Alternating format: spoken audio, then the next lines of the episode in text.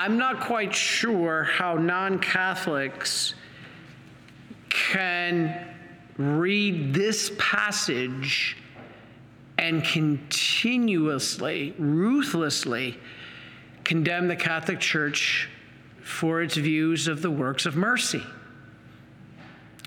Did that last line not say, these will go off to eternal punishment, but those who do the works of mercy to eternal life? Yeah, it is critically important.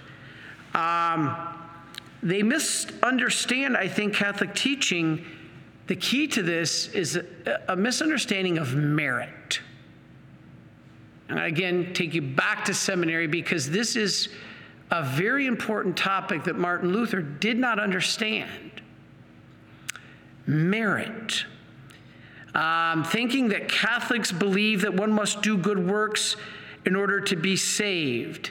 It's actually the opposite of what the Catholic Church teaches. Well, wait a minute, Father, I'm confused. You just told me we had to do good works. We just read it, but you're telling me that we can't, yes, you cannot earn your way into heaven. Now, what do I mean? All right, only Christ merits, okay, by his passion, death, and resurrection on the cross.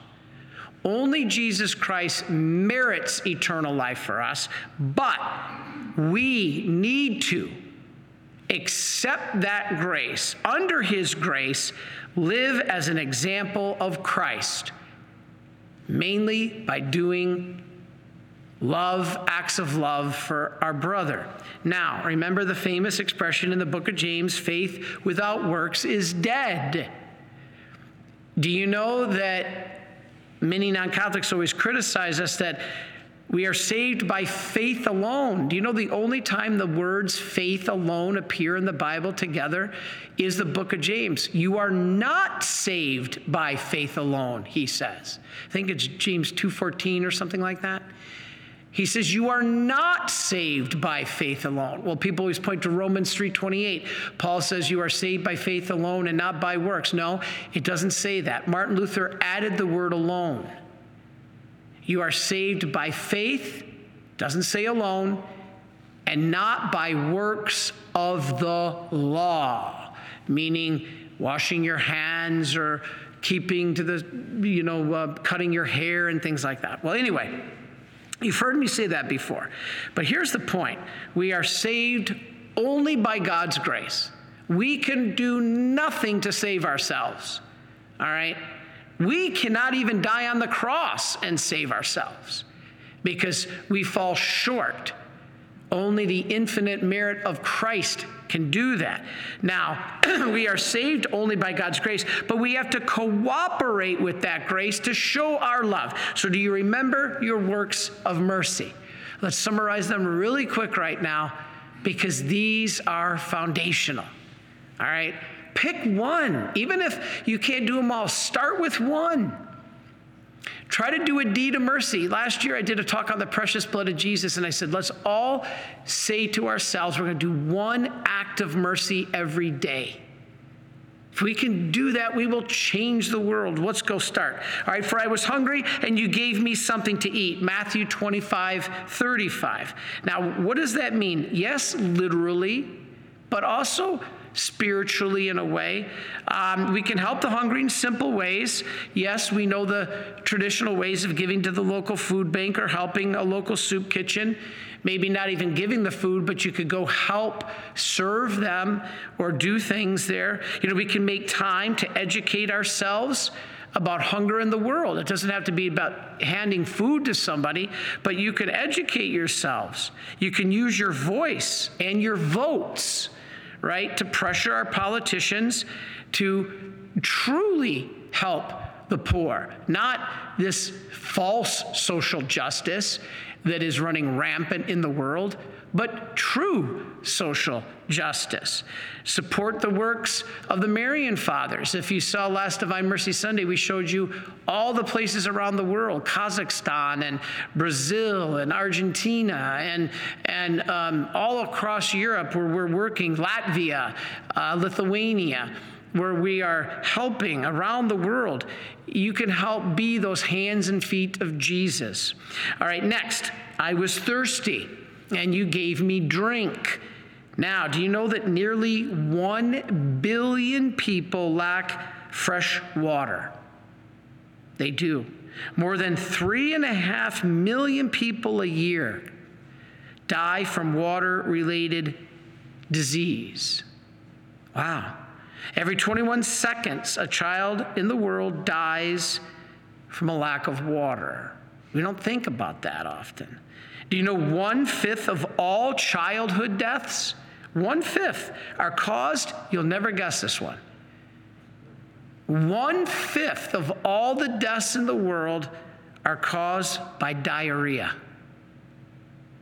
from not having water, proper clean water, which kills more young children than AIDS, tuberculosis, and malaria combined. Water. Giving drink to the thirsty can also be done by voting, for example, supporting Clean Water Acts and things like that. Or you can see Water for Mercy. Uh, Nermeen Rubin, a friend of our Marian community, does amazing work in Africa providing water, clean water. All right, what's our next work of mercy? So you had give food to the hungry, drink to the thirsty. What's next? I was naked and you clothed me. This is Matthew 25, 35, and 36. You know, we can always go through our closets, right, and find clothes that we don't need or we don't need or wear, donate them. You could even sell them at garage sales and give them money. That's true alms. Um, but did you know this? that you who are working hard every day in your own families, if you say, Father, I don't have time, I, you know, I'm busy with my own family, well, think about this. Do you know that each day when you're working hard to earn the money to provide for your family food, drink, and clothing, and even shelter, as we're going to hear coming up, for your own family, you're already doing the works of mercy, providing for your family I remember when I was 12, I think, my father got upset with me one time because I was probably being disobedient. He told me to go out and get a job and start earning food for the table. I was 12. and to start earning food to put on the table because that's what he was doing every day. And so, you know, we. those of you who cook and clean at home, you're already practicing these corporal works of mercy, at least outwardly for your family, but now do it inwardly, in the heart. Give to those, even if it's just a smile or a, a glance or a, a, nice word, a kind word. Give to them uh, compassion, love, not just the immediate needs of your family, but somebody on a subway. Do you remember that uh, when I was writing the suicide book with Brother Jason? Do you know that one guy? Um, this is a true story. Do you know the number one place in the world where people commit suicide or take their own lives outside of the home? The Golden Gate Bridge. And it's a true story that one, they recovered a body. And by the way, um, I was going down to um, Hartford the other day, and there was a bunch of police. They were blocking the road to get over the bridge. And I just saw, just saw yesterday. I didn't know what had happened. Somebody had jumped off, they think somebody had jumped off that bridge. They haven't found the body yet. But this person in California jumped off the Golden Gate Bridge and they recovered the body. And later they were the family was cleaning out the apartment and the person had left a note and it said, I'm going to the bridge today to end my life, to jump. But if even one person smiles at me along the way, I will not do it. This was their letter. I'm going to the bridge to jump. But if even one person smiles at me along the way, I won't do it. This is a true story. And the person did. Can't we find even one smile, an act of mercy for our brethren? Wow. And so do that. All right, next. I was a stranger and you welcomed me. Interesting. I, I think of yesterday, my parents.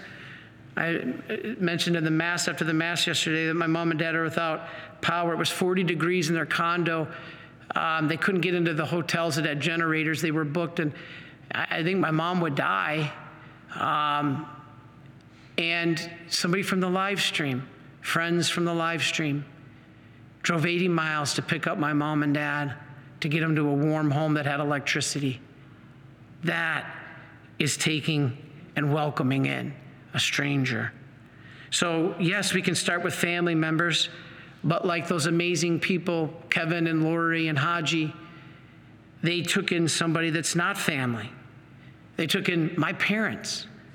Um, so if you have, yes, aging or ill family members, welcome them in, but come to the aid of those who are also not family, uh, those who are driven from their homes, those you know who are in need. Um, even even people you don't know, like Habitat for Humanity, you can help, right? We can practice these works of mercy by using, also, as I keep saying, our votes, support policies that create jobs, especially for the poor or the homeless. Um, you know, open open your hearts. Um, you know, we you know we have here when we have ordinations, we have a bunch of brothers come from around the country, and we always don't have room here at the National Shrine, but we have friends of the community around here that open their homes and allow our priests and brothers to stay with them. Beautiful. All right, a couple more. I was in prison and you visited me. And this is Matthew 20, um, 25, 36. Visiting those in prison does not mean you're soft on crime. Actually, it's the opposite. With some violent criminals, yes, we can't let out. We got to lock them up and the proverbial throw away the key. But you don't throw away the person. Okay? Uh, punishment can deter the, the quarantines. Punishment de- uh, deters things, and quarantines will help keep safe. But, but prayer and helping them, we hope, will lead to reform, right? So you can be pen pals to those. You can bring materials uh, if the prison allows you. Um, affirm their human dignity. They were, they're people made in God's images. You know, I think about this, um, and the church is not. I mean, I know Pope Francis changed this recently, but traditionally the church had not been opposed 100% to capital punishment. Um, you know, if there's cases where there's a real threat to society, but nowadays, you know, um, there is maximum security and different things. I, I, think back to the guy who tried to kill, uh, or did kill, Maria Goretti, and he knifed her, uh, stabbed her, but yet he ended up attending her canonization. Um, he ended up becoming a Franciscan. He ended up converting his whole life. Here's the guy that tried to murder her. Um, had we ended his life, um, you know, he may not have had that chance for conversion. So we do want to see that there's kinds of sides. I, I still struggle with this because I, I know the church has supported um, capital punishment when there's a need.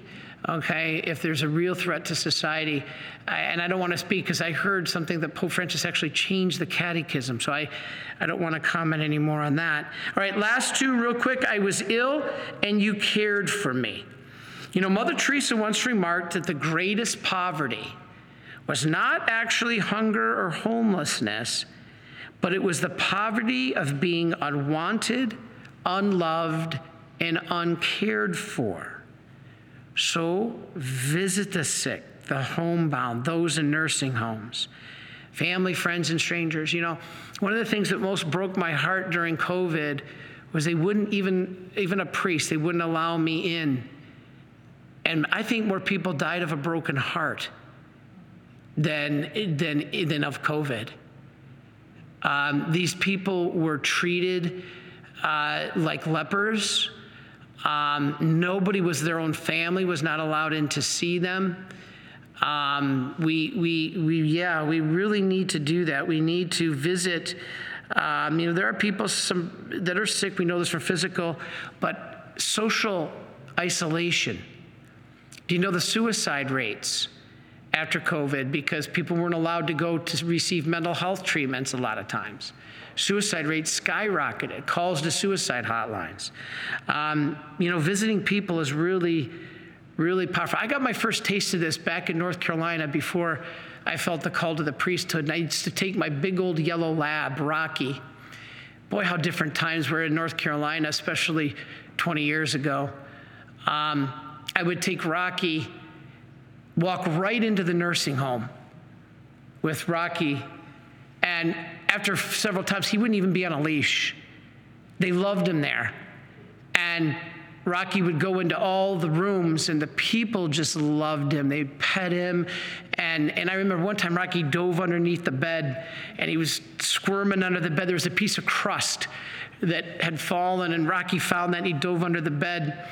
And the, the look on the people's faces was just so enlightened by just having a big yellow lab just to pat on the top of the head, and how their day was made so much brighter eh, just by visiting them just learning who they were and, and who they were. Like I, I've told a story before um, that, you know, that changed my life when I saw that man. I was there to visit the Catholics from our parish, but I ran into another guy, Terry, that that nobody thought could talk. I didn't. I, I thought he couldn't talk, and he looked at me and he said hello. He would just sit there in his bed all day long, just bouncing back and forth.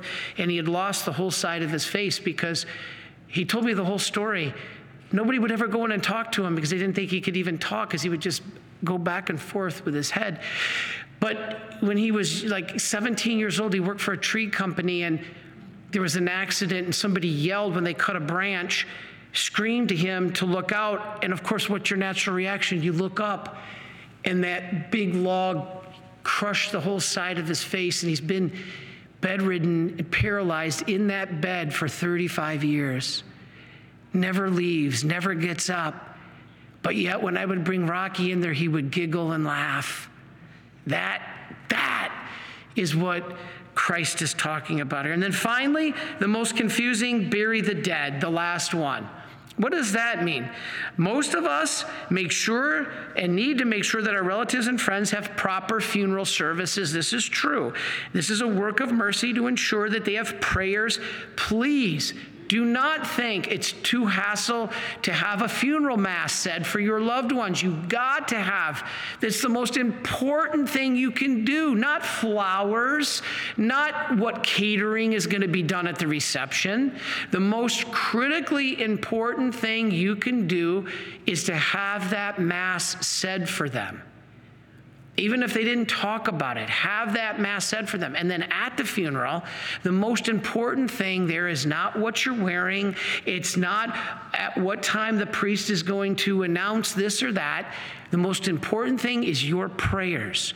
Maria Simma said most of the holy souls in purgatory told her the biggest problem with funerals is all these tears. Tears mean nothing to the holy souls. All the crying doesn't mean anything they weren't being prayed for.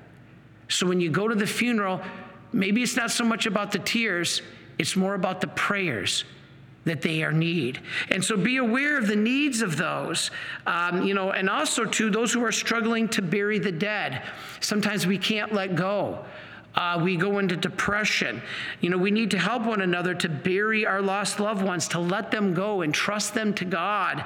And really, the most important of this is the holy souls you know, our ability to help release them from purgatory, again, have a mass set and offering personal prayers and sacrifices so that they can have a proper burial in the sense of, um, of what they may not hear from their family. You pray for them and you offer prayers and sacrifices. So these are the works of mercy. These are what Christ calls us to do. And again, we don't earn our way into heaven. God's merit does, His grace does, but we got to cooperate with that grace and be another Christ on earth. You can't be saved if you never act like Christ. And, and, and by rejecting the acts, the works of mercy as a necessity, you're not being like Christ. And that's why Jesus said here, those, like the sheep, will go off to eternal life. But those, like the goats, will go off to eternal punishment. Does that sound like it's optional? Uh uh-uh. uh Does it sound like it's necessary? Absolutely. But the grace comes from God. You just have to cooperate with it. Are you a Marian helper? Join our Spiritual Benefit Society and start sharing in the graces of all the daily masses, prayers, and good works of Marian priests and brothers all over the world. Sign up is free and easy. Simply visit micprayers.org. That's micprayers.org. Thank you, and God bless you. Please follow or subscribe to this podcast to receive the latest episodes and updates. If you have been blessed by this podcast, I invite you to leave a review. Reviews greatly improve our podcast ranking and will help spread this podcast to other people throughout the world. Are you enjoying this podcast? I invite you to listen to more shows brought to you by the Marian Fathers of the Immaculate Conception. Join us daily for enriching spiritual content which will help you on your journey with Jesus Christ. Simply visit DivineMercyPlus.org for a complete list of our shows. That's DivineMercyPlus.org.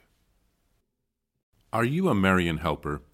Join our Spiritual Benefit Society and start sharing in the graces of all the daily masses, prayers, and good works of Marian priests and brothers all over the world.